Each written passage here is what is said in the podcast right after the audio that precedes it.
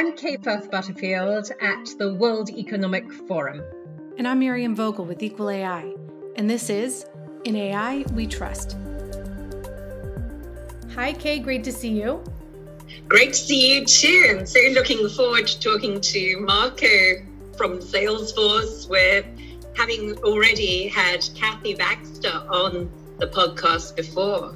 I agree. I am really looking forward to talking with him because First of all, he is a breath of fresh air. He brings so much energy to each conversation and everything he does. Uh, but I'm also looking forward to talking with him about his deep insight on actually building and deploying ethical, responsible AI and, and sharing with our listeners his deep insights from years of this work. Yeah, absolutely. And also the balance that he seems to achieve between being so positive about the uses of AI, but also remembering that you've got to use AI responsibly. It's a very, very wonderful thing to see. It is indeed a rare and powerful combo. So let's dive in. Today, we are so pleased to be joined by Marco Casalaina, Senior Vice President of Product Management and General Manager of Einstein at Salesforce. For the past five years, Marco has managed the creation and deployment of Einstein Salesforce's underlying AI platform. Marco has also held senior positions at RingCentral, SAP, and KXEN. He also happens to be an active and engaged participant in the Equal AI Badge program, which we run in collaboration with the World Economic Forum, and we'll hope to hear a little bit about that today. Marco also happens to be a really thoughtful and thought provoking person. So, for all of those reasons, we are so glad you could join us on the show today. Marco, thank you for being with us. Thank you for having me. To start, we'd like to ask you about your journey to your current work in the field of artificial intelligence. You appear to have a family legacy in the innovation space from what I've read, and I'm wondering if that's what sparked your interest in AI, and when along the way did it turn to a deep focus on building responsible artificial intelligence? That is that's true. Uh, my father was an operator of the UNIVAC 2, back in the day, like in 1960. He, he became an operator of UNIVAC 2, and he later on uh, became an expert in expert systems. Expert systems being these like rule systems that were proto AI back in the 80s, let's say. And and you know, he got me when I was a little kid. He got me a Commodore 64, and I man, I I, I was inseparable from that Commodore 64 as soon as as soon as I got it. So I've kind of been it's like predestined that I was going to be a, a computer person, but uh, and I studied artificial intelligence in college. I studied neural networks. Uh, I once made a neural net that could get a word stuck on the tip of its tongue. So that was weird. Uh, but that was all, you know, in, in, college. I never really did AI professionally un, until later on, until the 2010s. Uh, and, you know, I was early on, I, when I was at Salesforce the first time, this was my second time at Salesforce, I was a developer and I worked on the, the Service Cloud product, which was pretty cool. It was, you know, new and, and all that stuff. But when I left Salesforce that first time, I joined a startup, and you mentioned it called KXEN. It had a kind of an unfortunate name, sounded like a radio station, but uh, it was doing machine learning. It was it was basically an auto ML. Uh, what we today we call it an auto ML. Back then we didn't really have that word for it, but it had this auto ML. It had this automated machine learning capability, and what we were trying to figure out then, 10, 11 years ago, was what are we going to do with this? What can we do with this? And what we arrived at was effectively what we eventually arrived at also with what is now Einstein, which is that we can take this automated machine learning and we can build it into these business processes, into sales processes. So you know which leads are better than others and who can I sell this product to, into service processes, into marketing processes. Who should I send this email to? Into commerce, like who should I recommend this stuff to? So we started doing that back then at the startup.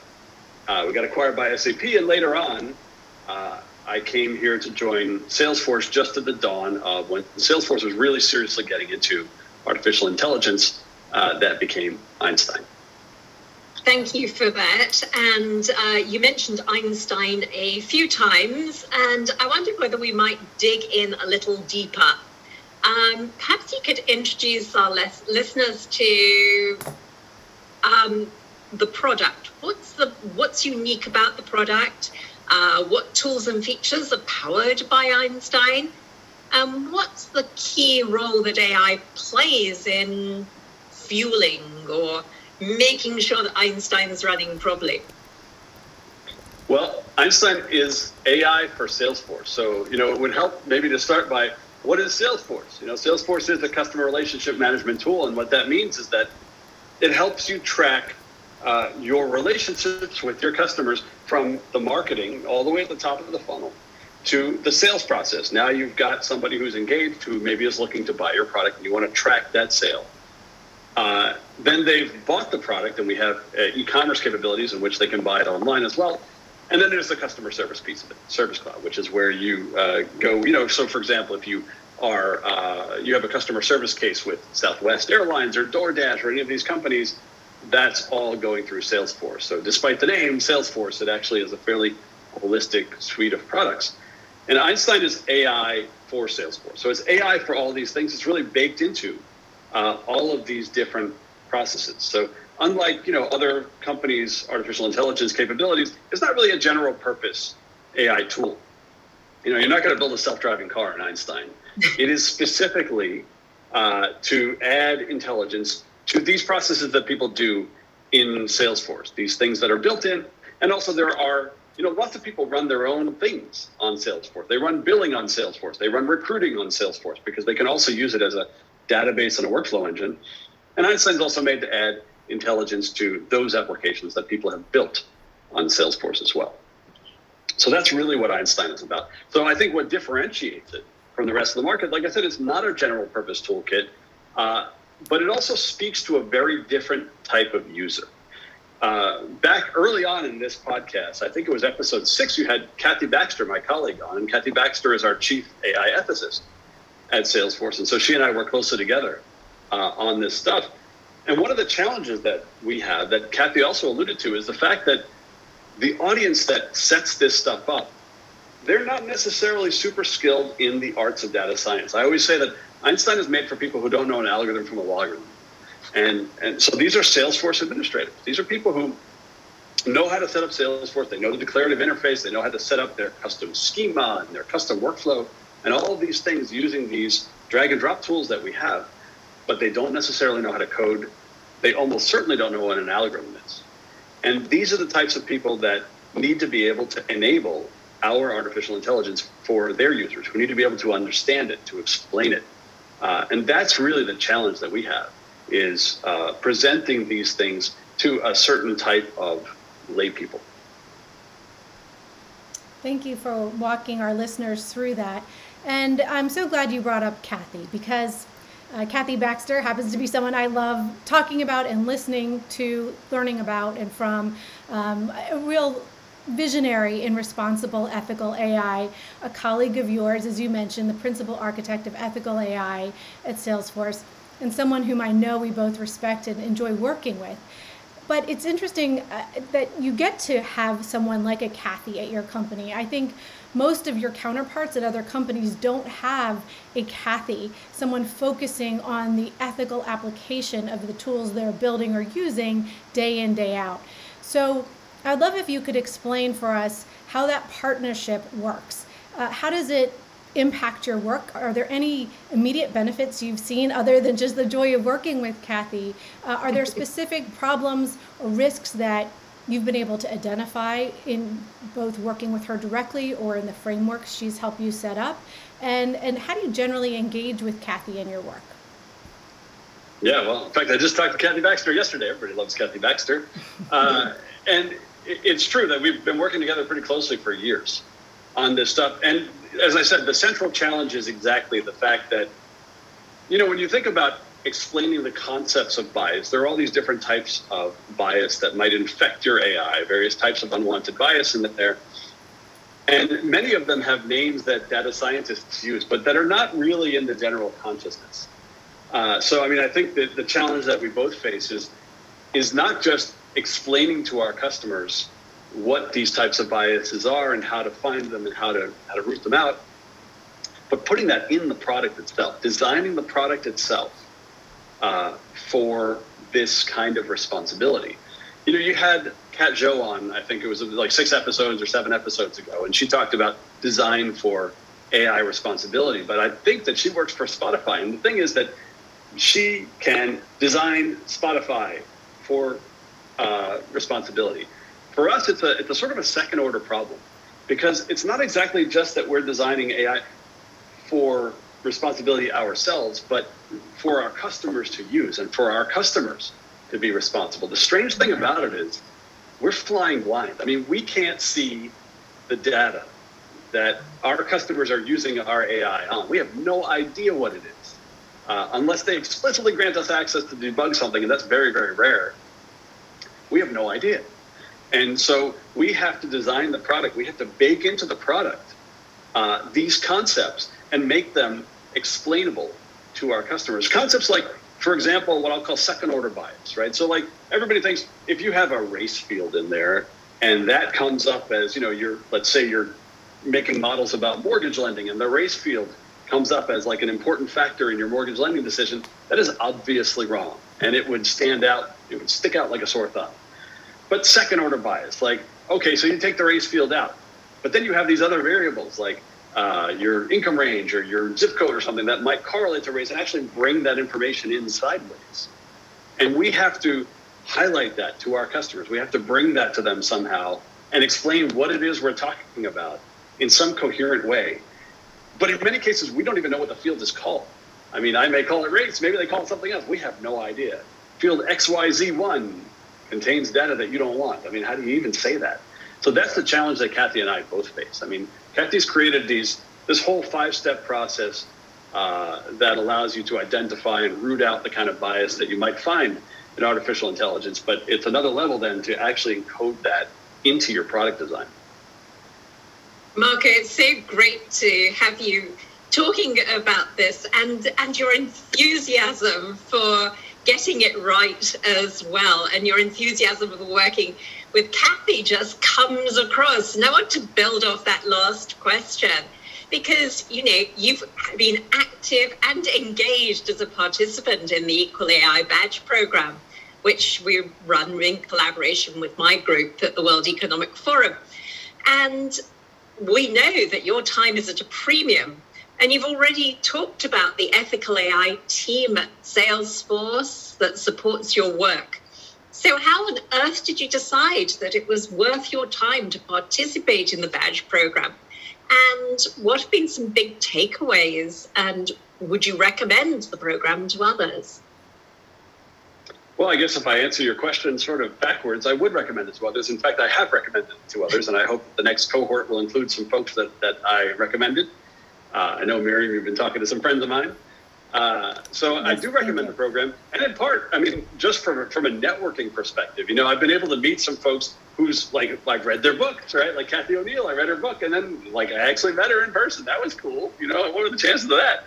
Uh, like I actually use her metaphors all the time because she, she does a really good job of describing how machine learning actually works in a way that like senators can understand and stuff because I know she testifies before the Senate and stuff like that. So uh, I do think that it's it's interesting and useful to meet some of these people that I that I follow myself. Uh, but also I think it's interesting to keep a pulse on what everybody's talking about. I mean, I think you folks, uh, like you, Miriam, and, and UK are, are much closer to uh, the policy side of the house, which I am not, right? I'm very much on the technology side. I talk to my customers all the time. And of course, you know, GDPR was a big move for us, right? I had like two teams devoted to GDPR for like a year to make that work, to make it, to make our AI respect uh, these regulations, that and CCPA. Now these new EU AI proposed regulations are coming along the pike. Uh, and these are things that we have to stay abreast of. People that are professionals in this field, you definitely have to stay abreast of that. Uh, at the same time, I mean, I, I feel like I have something to add to the conversation in the sense that I'm coming from a slightly different angle than most.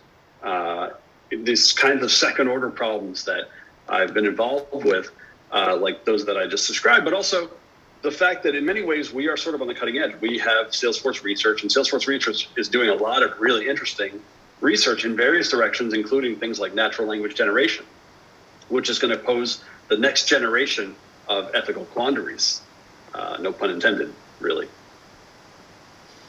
Well, and I'd love to take that a step further. I think we're very fortunate today to talk to somebody who is fortunately interested in the concepts, but also who works in this field of AI day in, day out.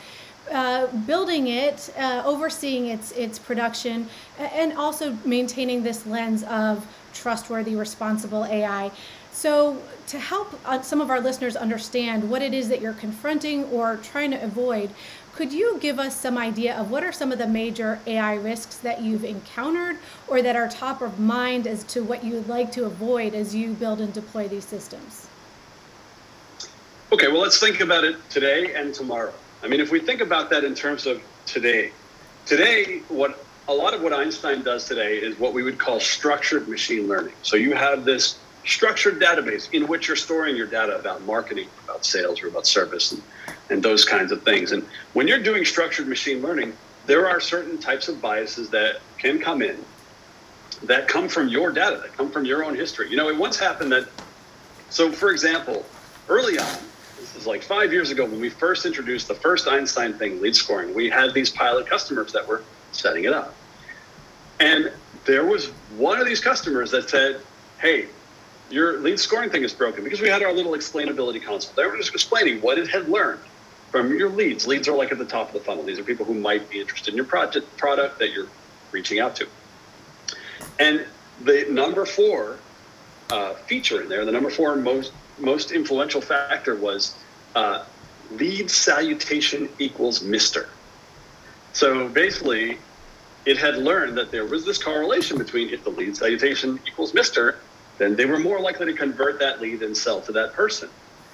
And yeah, in a way, they were right. Right, our lead scoring was a little bit broken, and you know, we we actually exclude that. Did not occur to us before that that was sort of PII. We should exclude that. We did. But that also pointed out something in their business that had nothing to do with us, right? The fact was that they were preferentially converting the leads that were meant. And so those are the kinds of things, these weird little pernicious biases that you might not ever notice uh, unless you make a machine learning model. And so you make these structured machine learning models, and these things start to kind of pop out of the woodwork. But again, our challenge is the challenge that I face with Kathy and with the, the Einstein team is how do we expose these to people? How do we do that at scale? I mean, we have millions of users now. And we can't just talk to every single one of them, and they're not going to read our blog either. So, how do we do that in the product? Now, if we look forward a little bit, and I kind of alluded to this a moment ago, natural language generation is already happening. I mean, anybody who uses Gmail right now mm-hmm. can see that it's like completing their sentences, or Google Docs now, even. Where's that coming from? Who's writing that? What is the provenance of that exactly? And who gets to use that? And my wife is a my wife is a refugee and asylum attorney, and she helps settle people from all over the world. But a lot of her clients, I mean, they speak languages like Mam, which is like an indigenous language around Guatemala, or she has a lot of folks right now from Afghanistan who speak Pashto or they speak uh, Dari. Uh, do these things work in those languages? I mean, are these people just completely excluded from these capabilities because they speak, you know, languages that are not very widespread? So, I mean, that's one potential ethical quandary that's going to be coming at us real soon is this kind of inclusivity of these types of uh, helper features that are showing up more and more. But these things that are today helpers, these things, uh, well, today, Gmail is completing your sentence. Tomorrow, it's going to write the whole email. But if that's the case, you know, who wrote that email? When GitHub Copilot writes code for you, generates code for you, who wrote that code? Where did that come from? You know, what licenses did the source code that it came from have? And do you have to respect that? So it's going to be a whole new dimension of ethical quandaries, and it's starting now. Absolutely, and and that was so beautifully explained and with such passion. Um, and I, I I agree that there are all these ethical problems, but there's also for somebody who's a sort of literature scholar just the fact that um, these uh, the computers tend to sort of reduce the language to a few words and we will be our language will be a lot less rich mm-hmm. um, unless we watch that as well so next question um, through the badge program we sort of noticed you as an ai optimist um, and your enthusiasm about AI innovation. We're seeing that today, and we've seen it once you've been working with us. What are some of the technological advances for Einstein and elsewhere that you're most excited about, why? Well, I am a techno optimist, and I and I try not to be what what Cathy O'Neil calls a techno chauvinist. Uh, you know, which is where so there's a difference between optimism, like yes, I think this is going to work out, and chauvinism, like technology is the solution to all problems everywhere. You know, uh, so I, I, try not to, to fall into the latter the latter camp. Uh, but I am really excited about uh, what is going on right now in the world of transformer models. So these things that are behind that Gmail autocomplete uh, and many of you probably have heard of GPT-3 as well, uh, things like that. And we have some models like that at Salesforce. Uh, they're called transformer models. And they can do some really interesting things. Uh, and they're getting better and better. I mean, really, really quickly. These things, they didn't even exist until late 2018. And now look how widespread they already are and how invisible they already are. So, I mean, I guess the things that I'm most excited about, well, I'm very excited about this whole generation possibility, right? The, the ability to generate language, to generate code, to generate images. You see a lot of uh, natural image generation as well, which is fascinating. And it's advancing really, really quickly uh, to such a degree that even I have a hard time keeping up with it all. You know, I watch like two minute papers on YouTube, but every day, every day it's something new. Um, so I'm really excited about that. And I'm also excited about the increasing invisibility of artificial intelligence. I mean, not to belabor the point with the Gmail thing, but most of you probably don't even notice the fact that it's completing your sentences anymore. You don't even think about it. You know, you just dip right by. You use it though, and that's happening more and more. Siri on your phone, and of course within Salesforce, Einstein. I mean, we have millions of users of Einstein in Salesforce today. Most of them probably have no idea they're even using Einstein. It's just there. That's just how it works. Uh, but you know, more and more that means it raises the question: What does ethical AI mean when the AI is invisible? You know, that's the that's the challenge. So well said, and it's you know, as it's striking me for every challenge concern you're flagging, uh, it's part of a, a beneficial invention, innovation, and like you said with, with these uh, autocomplete sentences, it certainly expedites our work. It helps you slog through the responses in the email inbox, and so you have time for more thoughtful projects, writing, that sort of thing. On the other hand, who's being excluded? in that writing. Uh, I noticed that when I write hello or dear, it will give me the language that uh, the, the name it recognizes. If it's a name it doesn't, if it's a name from another country, oftentimes it will not offer that as the and. Um, and, and Siri, I, I, wouldn't get half of my texts out if I wasn't able to talk into it. On the other hand, some of the language choices Siri uses is um, uh, uh, quite concerning. And so uh, it could get me uh, written up somewhere if uh, that's certainly a harm that we need to be accounting for. Um, but obviously, much more dire concerns. Um, if people are not represented, if they are not uh, part able and able to participate in this in this innovation. Um, and so we know that you are uh, really involved in so many ways, including writing articles to kind of spread your lessons learned and your knowledge on this topic. One article you wrote was What You Need to Know to Implement a Foolproof AI and Automation Strategy, where you discuss the inevitability of AI and automation, and you provide really helpful tips. You break down how businesses can use AI and automation tools in very thoughtful ways that ensures impact, ensures it's being put to best use, um, and, and, ensures that they're being responsible in, in how they're implementing. Can you share with us some of the tips that you offer in that article and otherwise? Absolutely, I can. And to some degree, I will say that some of what I covered in that article is very similar in a way to what Cathy O'Neil talks about in her book, Weapons of Math Destruction, uh, which is really explaining how machine learning works and how it doesn't work. Uh, you know, people have this tendency to think of artificial intelligence as if it were an oracle, as if it could just learn everything. And that's not really how it works. The reality is that it will learn a certain subset of information, but there are always rules. There are always rules that you put around it. You know, Cathy O'Neil's metaphor that she uses is she says, I could use a machine learning model to learn what my family likes, And then when it goes, when, it, when it's time to make dinner, you know, I mentioned to you that I, I cook for my family here a lot. And, uh, you know, when it's time to make dinner, yeah, she could make everybody Pop Tarts, right? Because everybody likes Pop Tarts, and her model has learned that everybody loves Pop Tarts. That's great. But there are always rules, right? And some of those rules are like Pop Tarts don't necessarily give you optimal nutrition, fiber, and stuff like that. No offense to Pop Tarts, I love them too.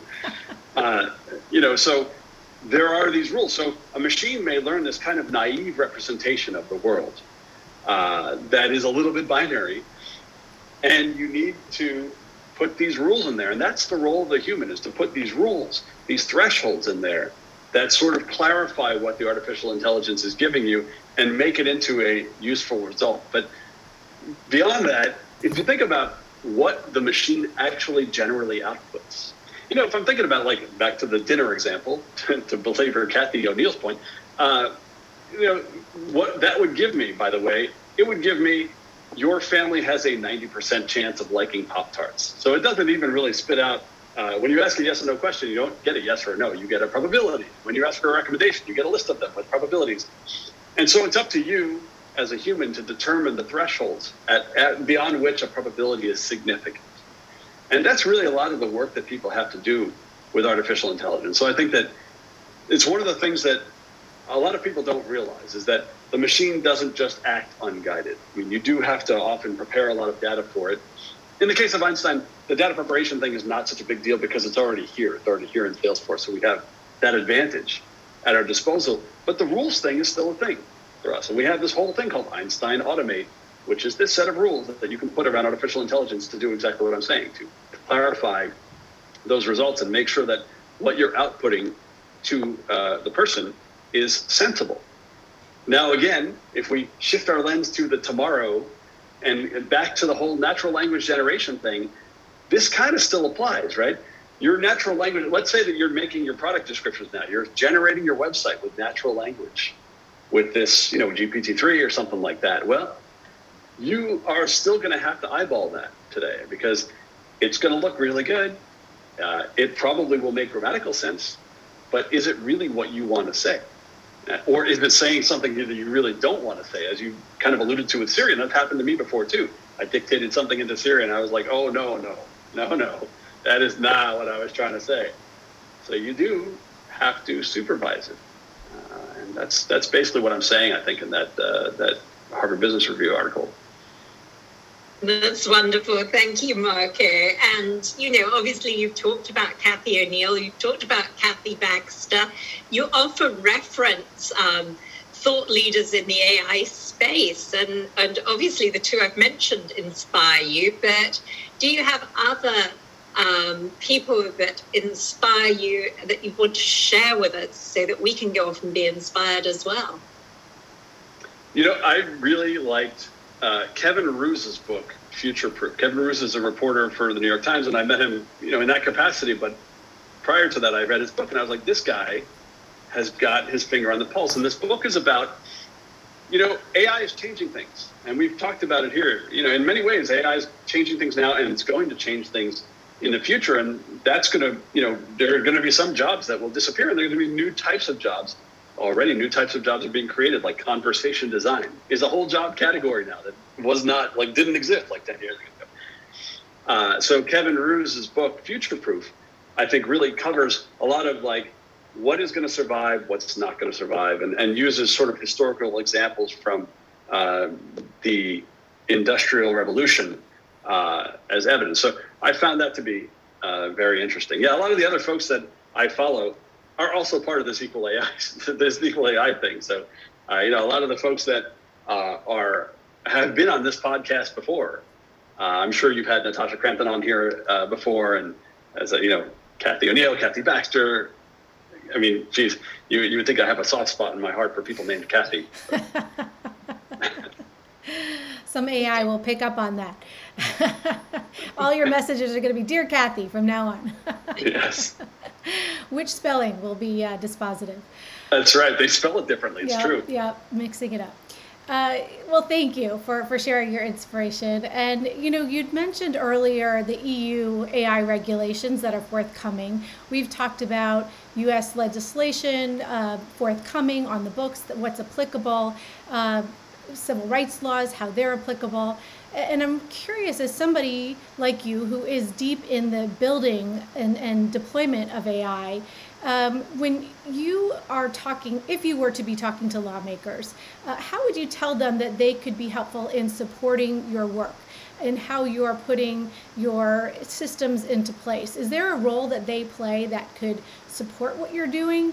Is there a role they could play that you would not want them to play where they could impede what you're doing? Um, for instance, having more consistent requirements for transparency and explainability, making sure that those you are partnering with or in competition with uh, have some of the same rules you do. Are there ways that policymakers could support the important work you're doing? I guess what I would say to that is please make it make sense. You know, that is, I think policymakers broadly tend not to understand what this is. And, and the fact is, it's true. Machine learning and what that means, what AI means, is changing very rapidly. I mean, I've alluded to it multiple times, and it's about to change again. What we mean by AI is going to change dramatically in the next couple of years. Uh, so when policymakers make these policies, uh, I would hope that they would be cognizant of how machine learning actually works and what is actually feasible. You know, if we think back uh, five years ago or six years ago to GDPR, uh, and I did have a large team that was devoted to making GDPR a reality, making GDPR compliance work within Einstein. We're pretty serious about that. And in fact, that's a competitive advantage for us is that, you know, people who are using Einstein get that GDPR compliance, relatively speaking, for free. But there are parts of GDPR that even today are kind of a gray area. For example, let's say that you exercise your GDPR right to be forgotten. And so you've, you've exercised that, and that means that I have to delete everything I know about you. And we most certainly do that. But now let's say that I have a long running model and I retrain these models on a certain schedule. Let's say they're every three months or every six months that I might retrain a given model. And within this model, well, I built it before I forgot you. And to actually retrain this model could take days or weeks, cost hundreds of thousands of dollars. And so if you exercise your right to be forgotten, and this is still today a gray area, and I am running a model that was built at the time that I still remembered you, uh, do I somehow have to make the model forget that little bit of you that it might remember? Uh, that is a weird challenge, you know, and it's not really feasible to retrain all your models every time somebody executes their right to be forgotten. That's that is just not going to happen. So we kind of need answers to those kinds of questions, and I would hope that those answers would come more in the text of the policy than through the judicial system. You know, that's not where you want to test these laws. You don't want it to go all the way through court. That introduces a lot of risk, a lot of cost, a lot of delay, and you know the ground is shifting under it. So, I guess my point and my, my request of policymakers is please do your best to understand the technology as much as you can and write these laws and these policies as clearly and in as much detail as you possibly can to avoid these kinds of gray areas and make sure that the things that you are recommending or demanding make sense and are feasible. And very interesting, you're saying that um, on top of mind is Meghna Sinha from Verizon, who had a very similar statement on our recent episode where she said, Ignorance is not an option. You are in charge of the rules and regulations of some of the forces having the most impact on us, social media and so forth. You may not understand it. You absolutely have to understand what it is you're ruling over with your regulations. Absolutely. And although Miriam and I are both lawyers, um, we do agree with you that it would be better for legislators to get it right first time um, instead of uh, providing fields that we lawyers can plow. Um, so sadly, we're coming towards the end of our podcast. Um, but we have one final question that we ask everybody. And I'd be really interested to know if you had a magic wand to request one wish to achieve responsible AI, what would that wish be? The one thing that I would definitely wish for is the greater socialization, the greater popularization of things that explain what AI really is to people. Uh, and and by that I do mean Cathy O'Neil's book, Weapons of Math Destruction. I do mean Kathy Baxter's blog posts and and, and all of these kinds of things. There is a wealth of information out there that really tells people how this really works, how this thing really works. But I feel like still it's, it's very little known. It's little known among the general population. It's certainly little known among uh, our policymakers. And that's what creates these kinds of problems. It's not just artificial intelligence. I mean, you see it also, for example, with cryptography, where there are lawmakers that are demanding a backdoor to the public key algorithm. The math does not work that way. like, there's no such thing as a backdoor. That doesn't work that way, you know? And so uh, things like that, when I see them in policy, I think, oh no, uh, you know, with machine learning too, the math does not work that way. And so there are these fundamental truths that exist that, you know, I would love for more people to understand. Great answer. So many great answers. Marco, thank you for joining us today, for sharing your insights and letting us get a glimpse into your AI world. Thank you again for having me. Well, Kay, as we thought, Marco came full of energy and great ideas. What were some of the big takeaways for you? I think the first thing that you have to talk about is his enthusiasm and passion for the work that he does um, and for the responsible AI component. I think the other things that really stood out for me were um, his his conversation about second order problems and also giving us some examples. You know, the lead scoring that um, actually, when you look deeply enough, you see those small biases that you would never have seen unless you were actually using AI. And I think that that's important because we talk a lot about bias and AI, but sometimes AI can actually help us find biases that we would never have picked up as human beings. So that discussion about, you know, you have to you have to bring a human being to look at this, um, but sometimes the AI will find you something novel. Yeah, he did do such a great job of the balance of both uh, sharing his enthusiasm for all the way that AI can create efficiency and benefit us, uh, but also pointing out that you know each of those benefits has a flip side, and uh, even if it's you know not thinking, as you pointed out, as creatively about how we're writing and how we're communicating uh, to the much more harmful problems he's brought up about uh, you know favoring one gender over another being exclusionary when we're talking about people from different nationalities or who speak languages other than english um, so, yeah, I was really taken, as always am, by his enthusiasm and energy. Uh, but I also am impressed with and take his point, his repeated attention to the human, um, both in how the human will be impacted by that benefit, whether it's the employee who benefits from the efficiency of Einstein or other AI innovations,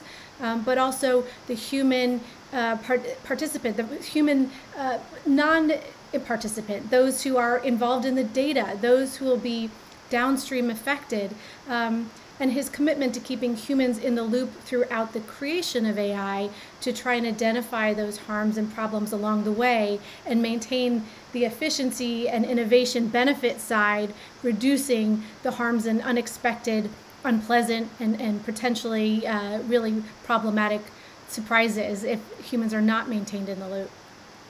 Yeah, absolutely. And I think the other thing that was interesting and encouraging for you and I is, you know, we're beginning to hear this this theme throughout these podcasts. So people saying we need we need legislators to understand this better so that we can have good legislation and and definitely as you were saying it's not an option not to understand what's happening because it has such fantastically good options for the world, but also it comes with some really bad things that we need to be worrying about and that legislators need in their role as representing us to get a handle on and to perhaps legislate upon.